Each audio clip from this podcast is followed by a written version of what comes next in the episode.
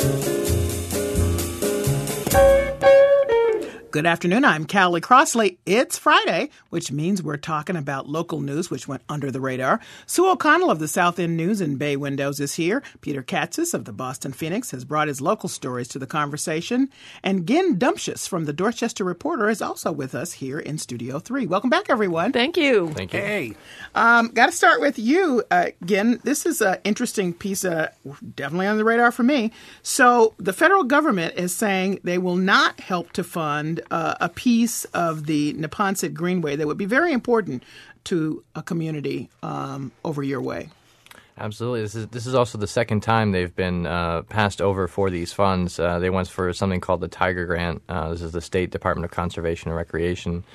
It's about a you know uh, about a they're looking for they were looking for twelve point four million dollars from the feds uh, with an additional couple million from the state and they really had their, their hopes set for this. And activists were, were really going for it. They feel that, especially the Mattapan portion of, of this Greenway Trail uh, that they're trying to build, uh, they feel you know it's the, the community feels neglected. They feel they they you know at, at the very least deserve this um, uh, trail, this benefit. And uh, let, let, me let me interrupt you and just to say that it would have paid for uh, a completion of the trail from right. South Boston to the Blue Hills, and it also this to me is really important included a pedestrian overpass at the M, uh, Mattapan MBTA station and a bridge connecting Boston and Milton. Those seem so community based, and isn't this the kind of stuff that this piece of the government funds? So why why didn't they get the money? I'm just. I mean, I know there's yes. lots lots of people competing for it, but this is just so obvious on so many levels. Well, that's what uh, DCR Commissioner uh, uh, Lambert uh, uh, told us. He said there was a high volume of uh, requests, and you know he didn't rule out going for for a future piece of the funding or future round of funding but he uh, he expects now for the state to tackle this piecemeal, which you know, uh, the, right exactly. Yeah. the wheels of state government turning slowly, so you know it, it, could be it could be quite a long time before we actually see this come to fruition, uh, which is again you know deeply disappointing to activists.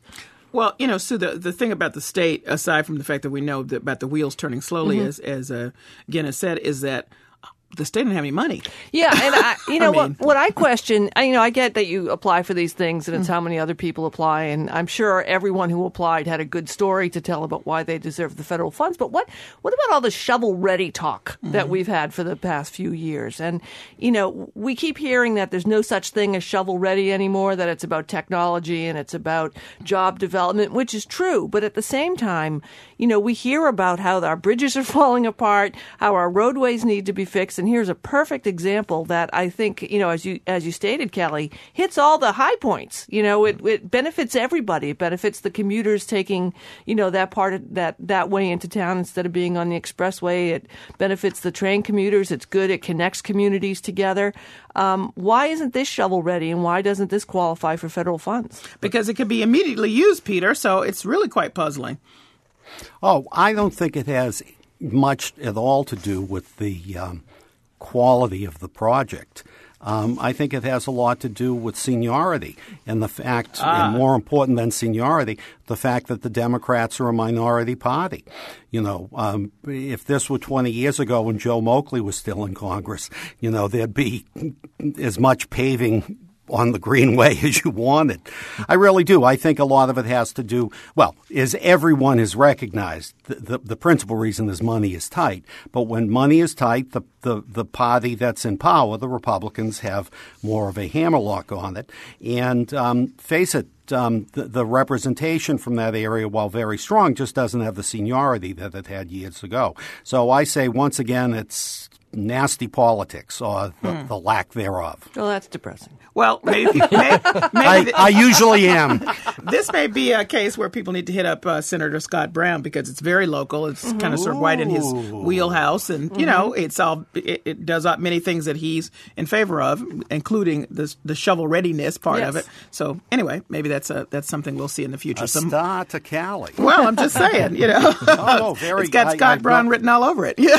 yeah. all right moving on. Uh, this has been an ongoing issue, Sue, the whole bio lab oh, yep. concerns by yep. the community. Uh, but it seems to me that in this discussion that was uh, brought together by uh, City Councilor Charles Yancey, that it was ratcheted up a notch. I mean, I think in the past we've thought of this as somewhat kooky activists. Mm-hmm. But this is, you know, there were some scientists here, there were some city council. This is this is really bringing up some information that a lot of people don't want to think about. It is. Charles, uh, City Council Charles Yancey and others have, have been convening meetings. And, you know, again, this is one of those issues of sort of beating your head against the wall in that it's a done deal. You know, there's not a lot we can do about the Boston University Biolab, which is going to have uh, contagions that are of, I think, level four is the highest. They've got, uh, the Biolab has a number of safeties built in. It's the best of the best. It's also right in the middle of the city. You know, we can look at it in a um, uh, a part of the South End, which is not necessarily the high end part of the South End. But anyway, you slice it, it's right next to the expressway. It's right in the heart of the city, um, and the fears have been just justified, I think, in that it's it's not the the uh, the hardwire stuff that we're concerned about, but the people the people mm. that work there. And as someone once said at one of the meetings, uh, you know, you have uh, something like NASA, which has the most psychological testing there can be on astronauts, and you had an astronaut put on a diaper and drive across the country to try and kill her her supposed lover's wife mm. a few years ago. Mm. So I think again we're feeling the effects of a, a, a, a a project that was rushed through without the proper work done on it. People still feel that this was not given its full hearing. And uh, the BU Biolab folks have been doing catch up ever since. This has been an issue for years. Mm-hmm. And as we get closer and closer to the actual uh, opening, if you will, of the Biolab, people are still on record and still want to be, be heard, trying to get. I mean, there's not much they can do here, which is the sad part about it. But continue to convene meetings and try and just inch out safety and inch out information as they can. And as you said, this is something that people viewed as just the crazies in the neighborhood mm. who are concerned about it. But the more they get to know about this, this, this biolab right in the middle of the neighborhood and right in the middle of the city. It's it's concerning to them, but the horse has already left. Well, let me just point out that uh, one of the scientists that uh, spoke at this recent uh, hearing that was brought together by City Councilor Charles Yancey spoke about the fact that, and it was in a similar lab where the mm-hmm. SARS um, that was that flu epidemic that was worldwide, right. that was killing people right and left, you know, came to be. And another raised the point that most recently in the last six months, remember they came up with mm-hmm. some virus that nobody had ever seen before. Right. And said it was contained in the lab, but it was an error. And as someone said during the hearing, hey, once it's out there, it's out there. And what and when I was in for you one time uh, a while ago, we had folks in from both sides of the biolab, and the issue a caller called in and said, "Well, why don't you have it in the middle of the country where nothing is?" Yeah, why don't they? And they said because we can't attract scientists of the ah. level that we need. Ah. You know, so. Mm. Um, on one hand, you've got the proponents saying, well, if they cure cancer in the biolab in the South End, we'll all be having a parade. You know, so it's not a really black and white issue here if it's good or it's bad. But again, the process of how it was rushed through continues to make the community distrustful and upset about the biolab being put in. And Peter, uh, something I wanted to point out that I thought was uh, I had not heard before in this hearing again. Uh, Yancey asked the question about what kind of training is in place for a response, an emergency response, training of Boston Fire Department. These are issues I had not heard before. Seems quite reasonable for city councilors to be asking that question. And if it's going to be here in a done deal, as Sue has said, Peter, seems like these things need to be put in place. No, uh, Yancey raised a very good point. I, I, I, have to say that I was early on. Um, I subscribe to the theory that oh, everyone's making a lot out of nothing. But the closer to, that this comes to, you know, actually swinging into operation, it is a good point. I mean, mm. you, you, I'm exaggerating, but sure, let's let's cook up some bubonic plague. Uh, by the way, about two two miles from where I live, um, mm. it is unsettling, and you know. What plans? What emergency plans? Not just w- w- how are the firemen trained? What evacuation plans? How many schools are nearby? Um, there's a lot that's contingent with this. Uh, although we could ask ourselves, uh, the late Senator Ted Kennedy was instrumental in bringing this here. And ah. uh, when I really start worrying about it, I mean, and this might be naive or might be uninformed, I, I really wonder, you know, would good old Ted put something that has this in our backyard. But let me put a fly in the ointment too, a little bit on the. We get really concerned about this terrible thing that could happen, but is unlikely to happen. But the activists are not really paying attention to the crime that continues to, mm. you know, goes up uh, in the Mattapan area and in the South End and in mm. Roxbury. Mm. So yes, if something bad happened, it would be ca- catastrophic, but the odds of it happening are very low but these same activists could be putting more energy or the energy they have right now into actually trying to make things better for folks in the neighborhood. So Again, you want to weigh in on this? Sure, absolutely. I think, I think it's also another case of, of Yancey uh, providing some oversight. You know, it, it's it's. Uh, I, I, I know he, he drives some of his colleagues crazy in City Hall, mm-hmm. but you know, uh, sometimes when he convenes these kinds of hearings, you know, you, you pick up new stuff or, or you you hear stuff that, that normally just doesn't get out there because of you know secret meetings or whatever that the city council got in trouble for a couple of years ago. Um, you know, I, th- I think he's per- performing uh, a good service there that, that he sometimes catches flack for. Yeah, no, I want to put, and go ahead, Peter. I was just going to say a city councilor's job is to drive people crazy. it, is to, it is to it is to bring up the inconvenient. And I will say that you know Councilor Yancey's very good at it, but he deserves uh, our thanks for doing this. And I have to say, I think that Councilor Yancey in the past year has really turned the bend on the type of issues that he is focusing on. Mm. You know, I mean, I've mm. been as long as he's been in office. Uh, as long as I can remember, you know, I I don't know that I've taken him as seriously as I have in the past twelve months, and I don't know if it's a change in his his point of view or if there are people in his office who have really started to educate him on some issues. But he has really in my estimation at least, turned turned a corner and, and taking on some more serious issues that need to be to be vetted. And uh, to put a button on this, he's not the only one opposed to the lab. No, uh, Tito no, no, Jackson and Ayanna Pressley. Yeah. Others have expressed it, but uh, we're making the point here that just to take this hearing to go a little deeper about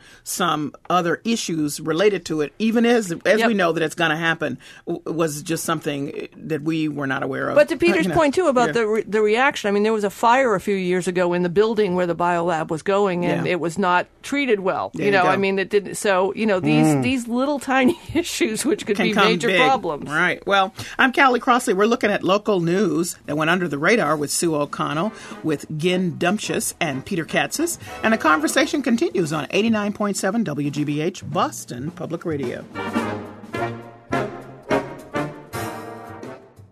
Funding for our programs comes from you and Blake and Associates, attorneys focused on individual matters, individual advice, and individual solutions. They listen, they understand the issues you face when assisting a vulnerable loved one. More info at blakelaw.com.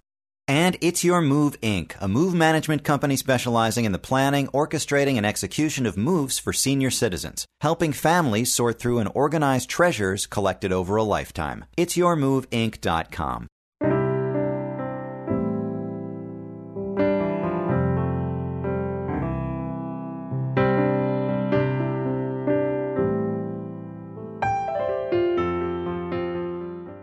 University of Missouri system has been trying new ways to cut costs. It's thought that, well, if we bring in corporate leaders, that they will know best how to do this. And I don't think that that's always the case. Now the University of Missouri Press is being phased out. What they would be doing is killing a 54 year old publishing company. Balancing the needs of scholarly publishing and a university's tight budget. Today on All Things Considered from NPR News. This afternoon at 4 here on 89.7 WGBH. Visit WGBH.org right now and you can enter to win a trip for two to England, where you'll visit Highclere Castle, known to viewers all over the globe as Downton Abbey from the hit masterpiece series. Prize includes round trip flight on Lufthansa, four night luxury accommodations, and a private tour of Highclere led by Lady Carnarvon herself, afternoon tea included. But act fast, the contest ends on June 29th. Visit WGBH.org to learn more. Will summertime slow down an already sluggish job market? I'm Kara Miller. We check out the state of jobs this week on Innovation Hub. Saturday morning at 7 here on 89.7 WGBH. Welcome back to the Callie Crossley Show. If you're just tuning in, we're looking over the week's local headlines that went under the radar. Sue O'Connell is with us from the South End News. Peter Kadzis is with the Boston Phoenix. And Gin Dumcius is with the Dorchester Reporter. Uh, back to you, Gin. Um, you, boy, I tell you, when you talk about uh, civic response, it's always in Dorchester. They're not kidding around, and so plenty of civic groups, plenty of civic groups, and they they make an impact. And uh, a bunch of them came together and pushed back against a proposed billboard um, that Expressway Motors wanted to put on Morrissey Boulevard. Uh, why? Because I got to say, there's a bunch of other billboards in the general vicinity. So I'm trying to figure out what, what brought this on. Yeah, one one community activist told me there, there's the 25 billboards between uh, Neponset Circle and up to where the Boston Globe is on Morrissey Boulevard. Uh, the the the main point is the civic activists feel that that the another billboard will be an eyesore and uh, something that they feel that will hurt their home values, and and uh, they're also convinced that it will go electronic. Mm. Um, although the company, uh, the company that will will be leasing the space from Expressway Motors to put up the billboard, uh, Total Outdoor, uh, they said it's going to be a static uh, vinyl billboard. But the com- the community doesn't believe them, and, and they voted against supporting that measure for the in, in front of the Board of Appeals. They have a hearing in about uh, a week or two in City Hall. Uh, so it's expected to be a large outpouring of, of opposition to it. Now, they, it's they said that Expressway Motors was looking for a variance because they not only wanted a billboard, but they want a double sided one. So that's right. pretty big. I mean, right. bigger than big. Yeah, right. I, I believe uh, I, I, wrote about it's going to be about 80, 80 feet tall and about 48 uh, uh, feet wide. Um, so they're going to need a variance. Uh, the the other thing that has civic activists very concerned is that the state is considering new regulations uh, allow making it easier to put up an electronic billboard. Hmm. Uh, something that Governor Dukakis is uh, opposed to. Uh, the Patriot Ledger reported uh, on these regulations uh, earlier this month, and it's something that civic activists are, are, are very concerned that, the, that all of a sudden all these electronic billboards are going to start sprouting up along along uh, the expressway and along Morrissey Boulevard. And just to be clear, the opposition to electronic is because it's flashing all night, or what? What's That's part the, of it. Yeah, yeah. It's, it's, it's, just it's the main. It's going to be an eyesore, and, and I don't want to have to look at it when I look out the uh, my window. Uh, that's that's the argument. All right. Well, so so Sue is a is a horse out of the barn on this. How do you stop billboards? Well, I think yeah. is this area sort of residential as well as if is, is it over it where is, yes. like D bar and that part well, of it the, is? It's a, a Clam Point Civic Association yeah. is, is the one uh, uh, opposing it, but a lot of I guess there's this unspoken agreement among civic groups uh, that if, if one if one civic opposes uh, uh, a billboard, they will all join in and and, ah. and oppose it. Because I think that the issue here is, you know, from our vantage point on the expressway, it looks just like a business district, but mm-hmm. I think yeah. the area along is is mixed residential as well as and business and commercial. And I think that that's, you know, where you have uh, the residents just trying to draw the line that they know that they live there and that they moved into this area or bought into this area and they want to just say that's enough. And I, I agree. I mean, I think that at some point, the uh, the, the neighborhood part of it, not just the Papa Gino's and the the Dunkin' Donuts and the gas stations, uh, get to have a the final say on what goes up. So, Peter, I, I agree too. When I drive down Dorchester Avenue, which my only point of reference in Dorchester. Sorry, everybody, I don't know that. you know, I just I I there's so many that I become aware of them, which I don't think is what you want to have happen in anybody's residential space. But at the same time, Peter, don't they bring money into the community? Well, they do, and uh, Dorchester's my old hometown. I, I, personally have probably a somewhat eccentric point of view. I, I consider billboards part of the urban landscape. Um, however, I'm a big believer in neighborhood control, and to my mind, if the neighborhood draws the line in the sand this time, that's where the line should be drawn. And the, it appears the, the community groups are willing to forego the money. So I, I, sort of say good for them. You know, power to the people, power to the residents. They should do what uh, they do in Chicago. We were talking about off air. They, they put the billboards on the t- rooftops. Mm. Right, and on oh. the side of the buildings that the residential buildings that you take from the airport into the city. Right. So oh. if they can elevate the expressway higher, then you, people can sell the top of their houses. That'll go over well. oh yeah, all right. Uh, well, I should note that State Representative Marty Walsh and District Three City Councilor, speaking of city councilors, Frank Baker, have come uh, also weighed in and said they don't want it either because they're supporting the, the civic organization. So there you have it. So Peter Kadzis, while you're talking, let's uh, talk about this uh, piece that you have in the Boston Phoenix uh, by David Bernstein. Uh, this is something that I didn't know. The American Library Association has. Uh, you know, supported a resolution to be in opposition of voter ID and other laws that that uh, some of the critics view as voter suppression. Um, we should note that Rhode Island has such a law. Um, and its law is a little bit different f- in terms of support from the others in the rest of the country in that it has a bipartisan support and uh, persons of color who are elected officials also support that that voter ID law. That is not the case in many other states. But be that as it may, this is a national organization saying we are saying we are opposed to it, and you just don't think of librarians stepping out that way. Well, first of all, you have to realize that uh, Rhode Island is the twilight zone of American politics.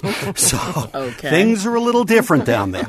But God bless librarians. They're actually a very feisty group. You know, they helped lead the battle against the so called Patriot Act. Right. They're, they're fierce protectors of, of privacy, the privacy to read what you want, to watch what videos what, that you want, to access whatever information you may need or want online.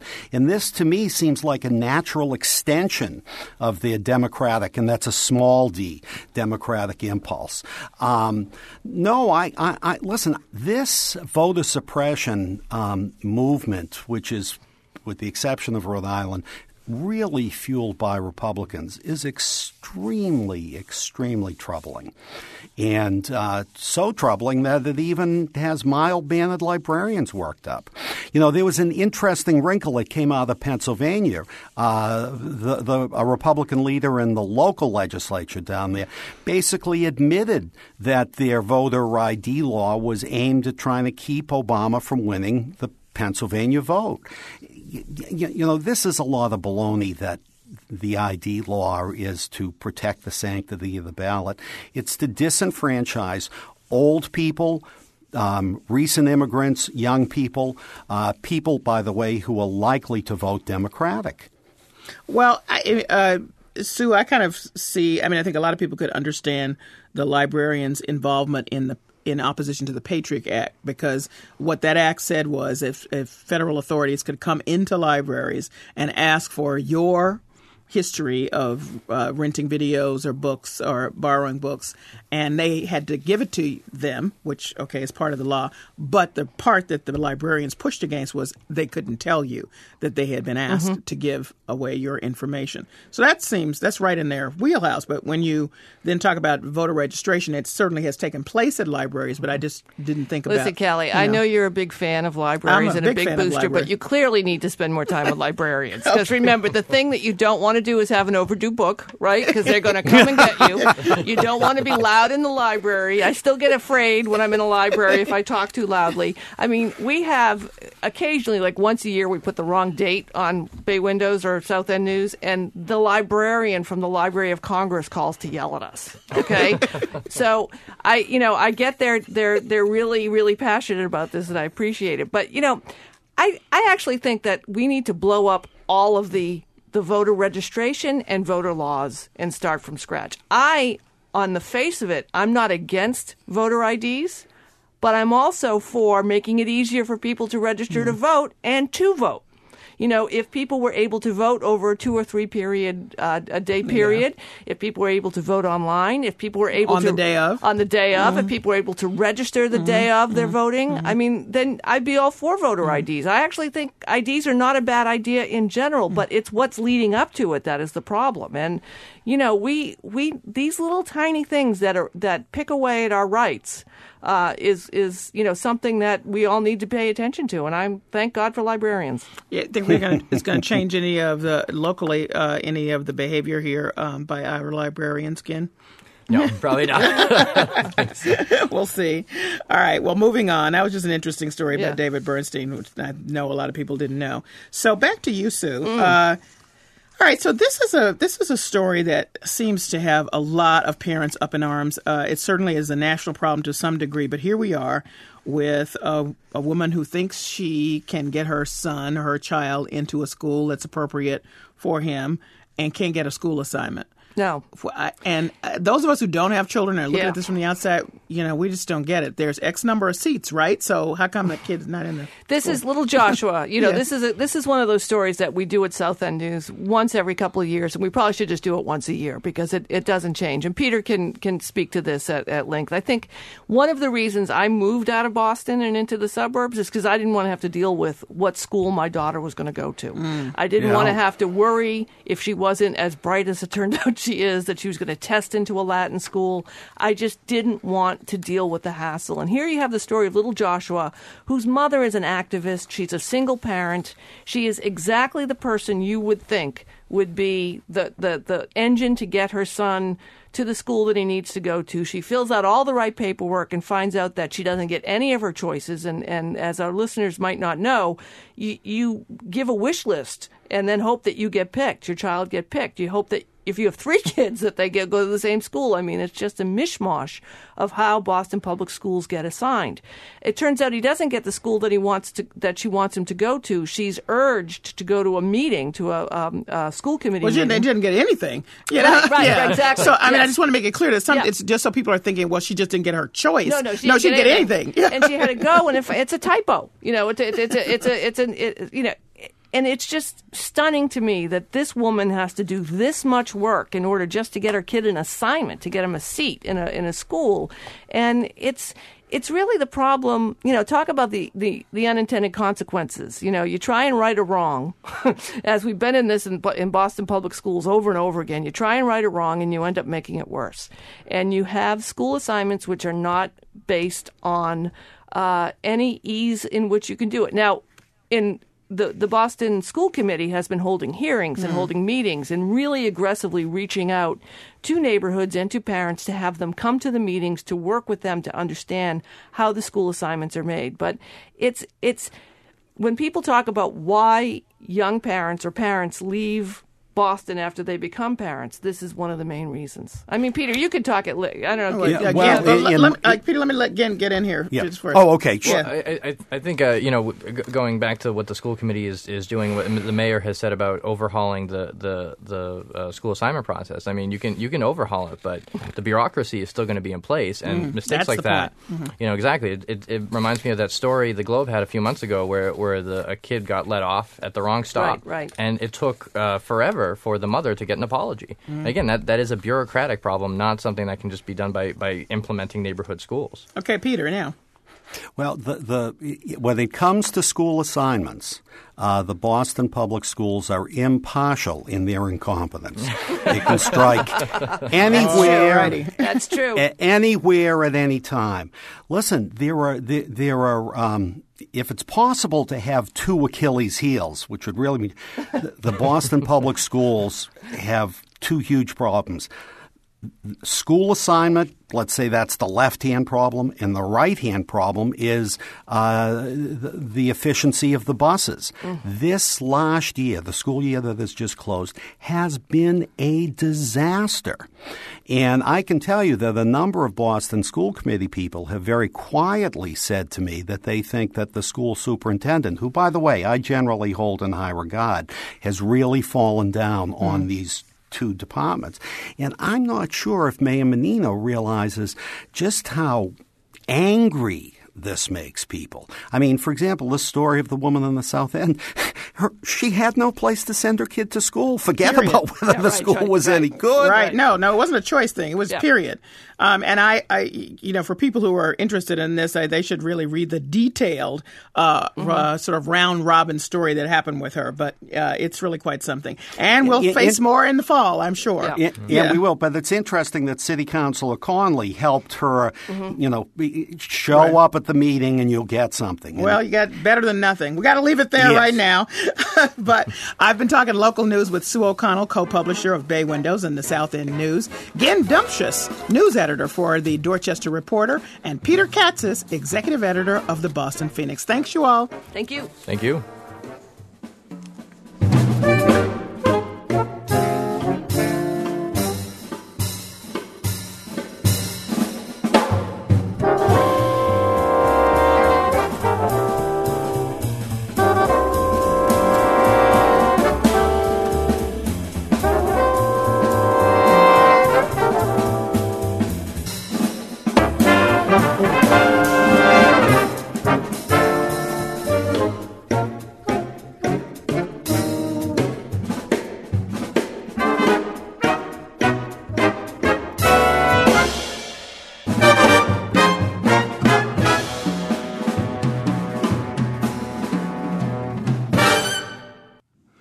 Afternoon. I'm Callie Crossley, and joining me on the line is Michel Martin of Tell Me More with Michel Martin, an NPR signature program. Welcome, Michel. Girl. Oh, wait, can I say that? yes, you can. How are you? I'm fine. And, and we're just so happy to welcome you to the WGBH schedule. Beginning July 9th, you'll be able to hear Michel Martin at 2 o'clock following our local news here. And it's quite the program. Tell me more. I can tell you for sure. Well, you would know, right, I Callie? Know. Are you going to tell people that how you would know? well, not know only have we been colleagues for former colleagues at um, ABC News, are we, are we still disclosing that? Are yes, we still we outing can, ourselves? we can disclose it. uh, as part of that uh, vast alumni association. And also, you have been a guest on this program until somehow your own responsibilities seem to make it a little harder for you to work us in. But, but thank you for. well, I just want to let people let people know what a treat they're in for. Uh, Michel, you have such a varied and interesting program. Uh, it's a place where there's you've broken some scoops and also just made us aware of so many interesting stories going on in our world. Well, thank you. We we, call it. Um, you know, you have to come up with kind of short, catchy phrases to try to help people understand what it is that you're trying to do. Because obviously, we're all kind of competing for space and people's attention. And one of the things that we like to say is that it's the future now. I mean, there are a lot of people for whom the, the, the issues that we cover. People will be like, "Well, that's my everyday." Well, yes, that's the point. It's it's your everyday for some people, but if it is not your everyday, our our kind of core principle is that it will be at some time. I mean, I couldn't at at one point in the future. I mean, this country is is is already very diverse, and that diversity is taking on new forms that people haven't even thought about or talked about, you know, within the last couple of years, and then all of a sudden it's upon you. I noticed that you were talking about just a couple of minutes ago about the whole school choice and school placement issue in Boston. Well, maybe the mechanics of that are distinct to Boston and maybe a couple of other jurisdictions where people, you know, bid for, for seats. But the reality of going to a school perhaps across town from where you live with kids who are maybe different from the kids that you're used to going with, that's something that a lot of people are living with. Mm-hmm. And I'm not sure that, and that's one of the things that we talk about on this program. It's all that and the barbershop. People have got to wait to see what that's about. You'll be joining us here from uh, at 2 o'clock every day beginning July the 9th. It's Tell Me More with Michel Martin, and I can say for sure Michel Martin is one of the sharpest interviewers in the business. Looking forward to it, Michel. Well, thanks, Callie. Come back and see us. All Don't righty. forget us. Coming up, we enter the time warp by way of a Harvard Square institution. This is WGBH Boston Public Radio.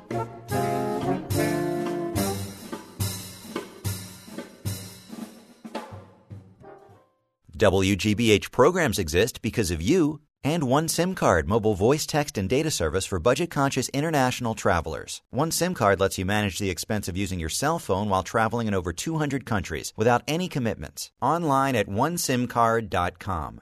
And Aviv Centers for Living, committed to providing the rehabilitation care you need for the results you want. Aviv will open a new campus in Peabody in the fall. For more information, you can visit avivliving.org and members of the Ralph Lowell Society. These most generous annual contributors lead the way in sustaining WGBH as a public media resource, available and free to all. WGBH.org slash Ralph Lowell. After struggling with personal demons and being a mediocre pitcher for years, R.A. Dickey has mastered baseball's wackiest pitch, the knuckleball. He's now a dominating presence on the mound with an 11 1 record.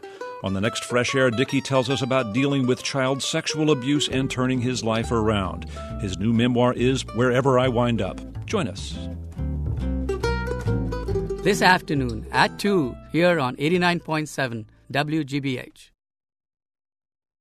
It's cool, it's sweet, and it's fun for the whole family. Support WGBH with a gift of just $30, and we'll say thanks with not one, not two, but four tickets to the WGBH Fun Fest, coming to WGBH's Brighton studios on Saturday, July 14th.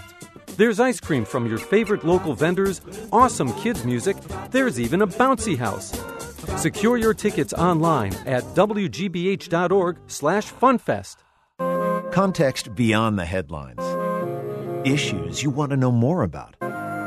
Stories you'll want to share. News and depth online at WGBHnews.org. It's astounding. Time is fleeting. Madness takes its toll. I'm Callie Crossley. We're doing the time warp with film critic Garen Daly. Garen, in a matter of days, a lot of decked out Rocky Horror fans are going to be without a home in Cambridge. This is true. This is true. I mean, I'm actually kind of hopeful that somebody else may pick it up and just move it over to their theater. Maybe the Brattle, maybe the Somerville. I haven't heard about that yet, but yeah, it's uh, it's it's sad. The Harvard Square uh, Theater is uh, closing July 8th. So, just for people who don't know, the Rocky Horror Picture Show is a movie, a cult fan favorite, and it's been played at the Harvard Square Theater, which is closing on uh, July the 8th, for 28 years. Yeah, I think I read someplace with something like 1,500 performances. Uh, it's, it was, I think it's one of the longest runs of any movie in the United States. And what makes it so special and so interesting, I mean, it's it's interesting enough that 28 years the same movie's been played on uh, on the weekends, but it became a cult favorite because the people who came to see it became part of that experience. And you know, that's not so unusual with what's going on in a lot of the movie theaters uh, in the United States right now, a lot of the independent theaters. You take a look at Alamo Drafthouse, which is out of uh, Texas, and uh, a chain for people to watch because that's what they do. They, they have created a, a series of films which are quote alongs, sing alongs, it's interactive, it's part of engaging the community on a different level, which was done 28 years ago with the Rocky Horror Picture Show at the Harvard Square. Um, the Boston Globe on its website website went out and asked a couple people just uh, how they were going to uh, think about this. These are interviews with some Rocky Horror cast members. So here's a taste of what was been going on in Harvard Square. And this is 28 years. We've we've watched people be born. We've you know we've, like marriage with deaths. I mean it's every and that that common thread is coming here every Saturday night. It's not just the show; it's the experience of it all. Yeah. it, you can watch the movie at home, and it means nothing you come here, you watch us. It, it's a whole different experience. So that's what you're talking about. That and you know what? It's funny because people keep thinking that interactive experience has to be, I guess, digital. Doesn't have to be. No, it, does. it can be very analog and human. Uh, I mean, the whole thing is, is that you know, breaking it down from someone who has been observing Boston movie theaters for over almost four decades now. This didn't have to happen. Really? This did not have to happen at all. Um, the, in my estimation, the operator of the Harvard Square Theater, which is AMC, which is a uh, a multi-screen complex uh, or multi-screen chain, number two chain in the country, out of Kansas, uh, treats their theaters pretty much like they're any place else in the world. Harvard Square Cambridge and Boston, and I would say even New England, is a unique geographical area. And one of the problems that I see with the industry right now is that they see everything like widgets with popcorn. Mm. And they are not looking at the community as a whole or as, as individuals. Harvard Square could support at least five screens very easily if they had a much better booking policy. They were just throwing whatever films that they had available coming out of the shoot from Hollywood. They weren't doing anything creative. They were doing no any, any special marketing. So eventually, the uh, their community started eroding and started going someplace else. Well, to your point, the Rocky Horror Picture Show was already programmed for them by the time they bought it. That's, so that wasn't right. a crea- creative thing from them. Exactly. Mm. AMC took it over, I think, in 2000. 2006 from I think it was Loews. So, but you know, now when we read some of the, uh, after reading some of the business reports, uh, some of those folks are saying, well, there's very little parking in Harvard Square. So that's really the underlying reason why AMC says, well, we can't make any money here because people can't park, so they go elsewhere.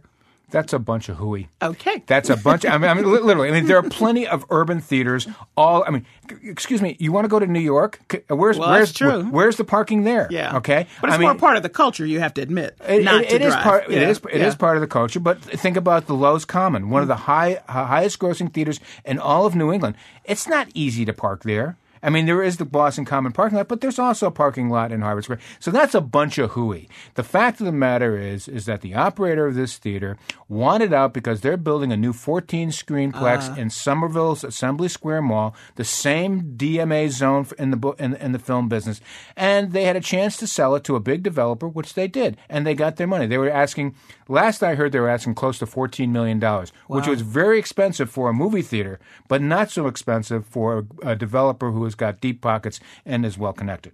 Well, because I have to say, every time I went there, it was packed. I, I, I, I, I it was packed. I mean, I don't know. I know that's not it's anecdotal. That doesn't tell you what the, their bottom line is. But I have to say, there are many times I expect them to have a certain film, and I look there and they don't have it. It's to your point, something that I would get anyplace else. So then I didn't go there. Exactly. I mean, if, you, if, you know. if you're going to have a choice of seeing a brand new uh, film in a you know either 3D or digital or with ter- terrific sound with beautiful sight lights, you're not going to necessarily go to the Harvard Square.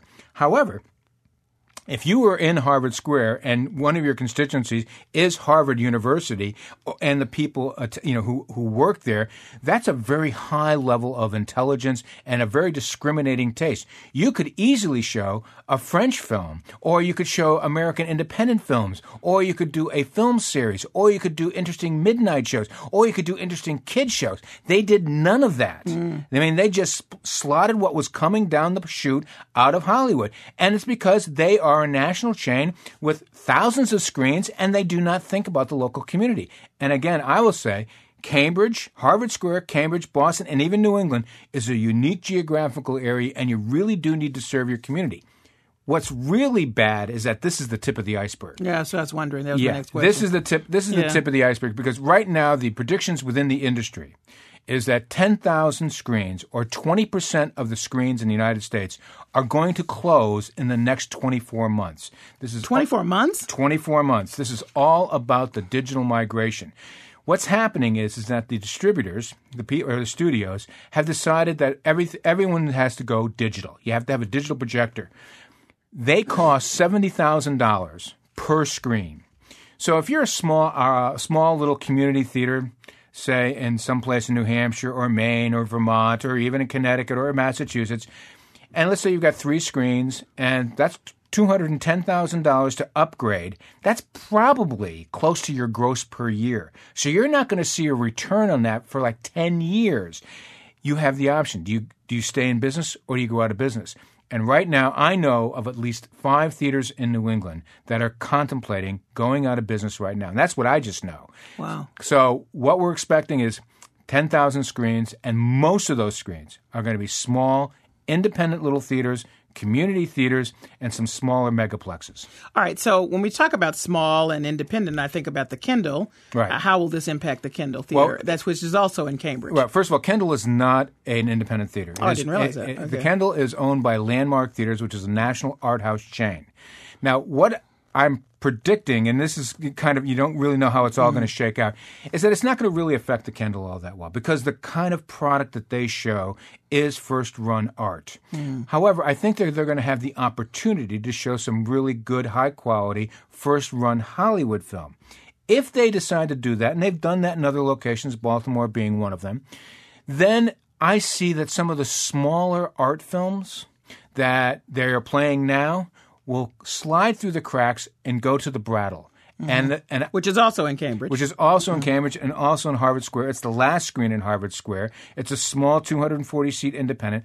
If that happens, then I see kind of a new lease on life for the Brattle because the, let's be honestly, the Brattle's been struggling for years. It's, it's and it's a question of getting good product. So if some product is starting to slip through, that might be a good new lease on life for the Brattle. The other questions are is what's going to happen to the Fresh Pond because yes. that's that that's and that that I know is on a month to month lease.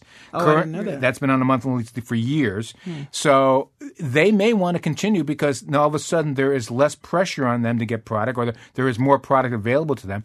Also, the Somerville Theater it will be impacted somewhat too but they're also going to be impacted by the fact that the new AMC Theater in Assembly Square Mall is also down the street from them. Well, the Fresh Pond has an aesthetics problem that it's going to have to address if it wants to, I think, pick up some of the audience.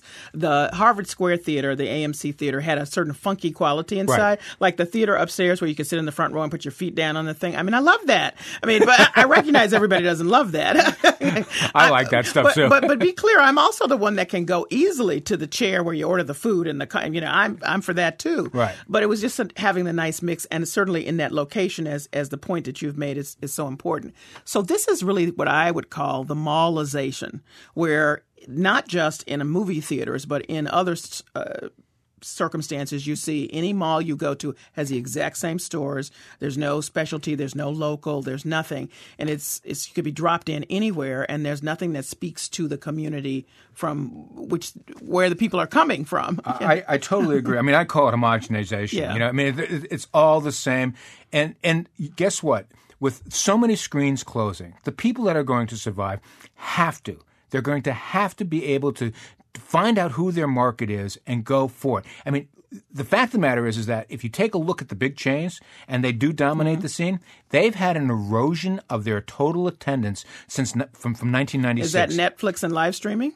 You know, it's some of that, but it's it's also the fact that you're charging four dollars and fifty cents for a small popcorn. You you go to you know, I mean, I like to support theaters, but I don't want to spend ten dollars on buying a soda that is like so large that my glycemic level is going to go through through the roof, and I'm going to eat popcorn. That Yeah. you know, it's like they they really have lost sight of what's going on. Now there is some hope there. I mean, I do believe that there are people like the Coolidge Corner, which is doing a Mm. great job of reaching out That's to the true. community. There's the Red River in Concord, New Hampshire, which is also doing a great job. That's the model that people have to go after. And it's kind of also why I'm making my movie, if I'm shamelessly plug myself here. Okay. Uh, uh, I'm making a, I'm making a movie on um, the Orson Welles Cinema, Ah. which was made, which was uh, in its heyday the art house in the United States, And in Cambridge. and in Cambridge, and we're calling it the Once and Future Movie House because we think what they did back in 1969 and 1970, theaters are going to have to do now to be able to survive. So to come full circle, that's where at one point Rocky Horror fans found themselves and, Exactly. and, and, and did their thing there.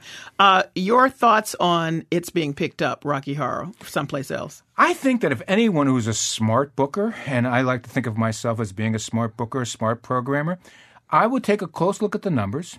And if I can create a, a comfortable atmosphere, then why not? Why not? Why not bring those people, especially if it's a very consistent crowd? The fact that it was still there at AMC, which is not known for its largesse, um, uh, suggests that it was doing pretty well. So I see that the, you know someone like the Brattle could put it up because they have a stage. I could see someone also like the Somerville Theater because they have a stage, and either one could do well with the film. Uh, I want people just to hear the chorus from the Time Warp, which is a piece of the film that's so iconic. So here we go. Here's the Time Warp from Rocky Horror Picture Show.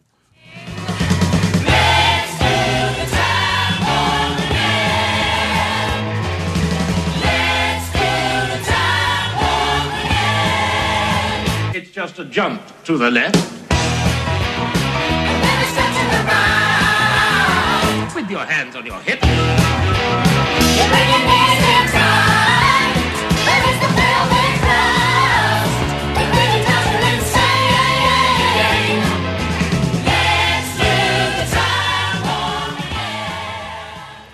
So a couple points I want to make. That's Time Warp from the Rocky Horror Picture Show. The people that do the performance in front of the film and reenact, if you will, are, are members of something called Full Body Cast. So they're actually a theatrical group that's been doing this for the uh, low, um, almost I guess the 28 years, um, maybe the whole 28 years. And the other thing is that they're going to do two special showings of the Rocky Horror on the last night before the, the theater closes in Harvard Square on July 7th, so people can can look forward to that. Um, if the Brattle picks it up, I think that'll be great. The Brattle always does, it already does stuff like the Bugs Bunny Festival. That's right. So, and I mean, that's just perfect. I, I think it's a natural for them. I do too. Uh, in the interim, I think that you didn't mention the Capitol, and the Capitol's in Arlington, Right. and they're doing a kind of the mix that you're talking about. And they seem to be addressing what their community wants as well. So that's a good example of a place hanging on. right? Again, the, You the, cap, the Capitol's owned and operated by the same people that own the Somerville Theater, and they have and they're independents, and they have done a very good job, and they have put the money into their facilities, and they've struggled very very hard to make sure that the distributors, the people that give them the product, understand who they are, and they've been successful. Because. If you take a look at what they were playing eight years ago, it was all what is known as sub run stuff. Now they're playing first run and they're mixing in some art. They do very well with kids shows. They are uh, definitely addressing their community. So again, a very good job in them. And, so there is hope out there. I don't want to be completely negative, but I think we have to be aware of.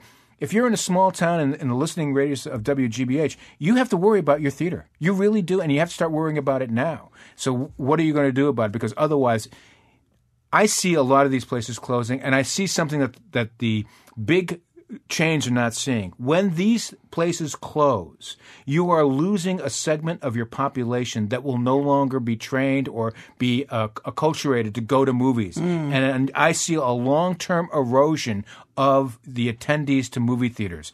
And they're worried about it now, and the way that they're approaching it is not very smart. And why is that important as as a cultural phenomenon? As a cultural phenomenon, I believe it is a cultural center. I believe that you learn. I mean, when I was growing up, and I grew up in a very small town in New England, I got my exposure to French culture to seeing mm. Francois Truffaut films, and that was great. And I learned a lot about pol- politics by watching Z and Battle of Algiers.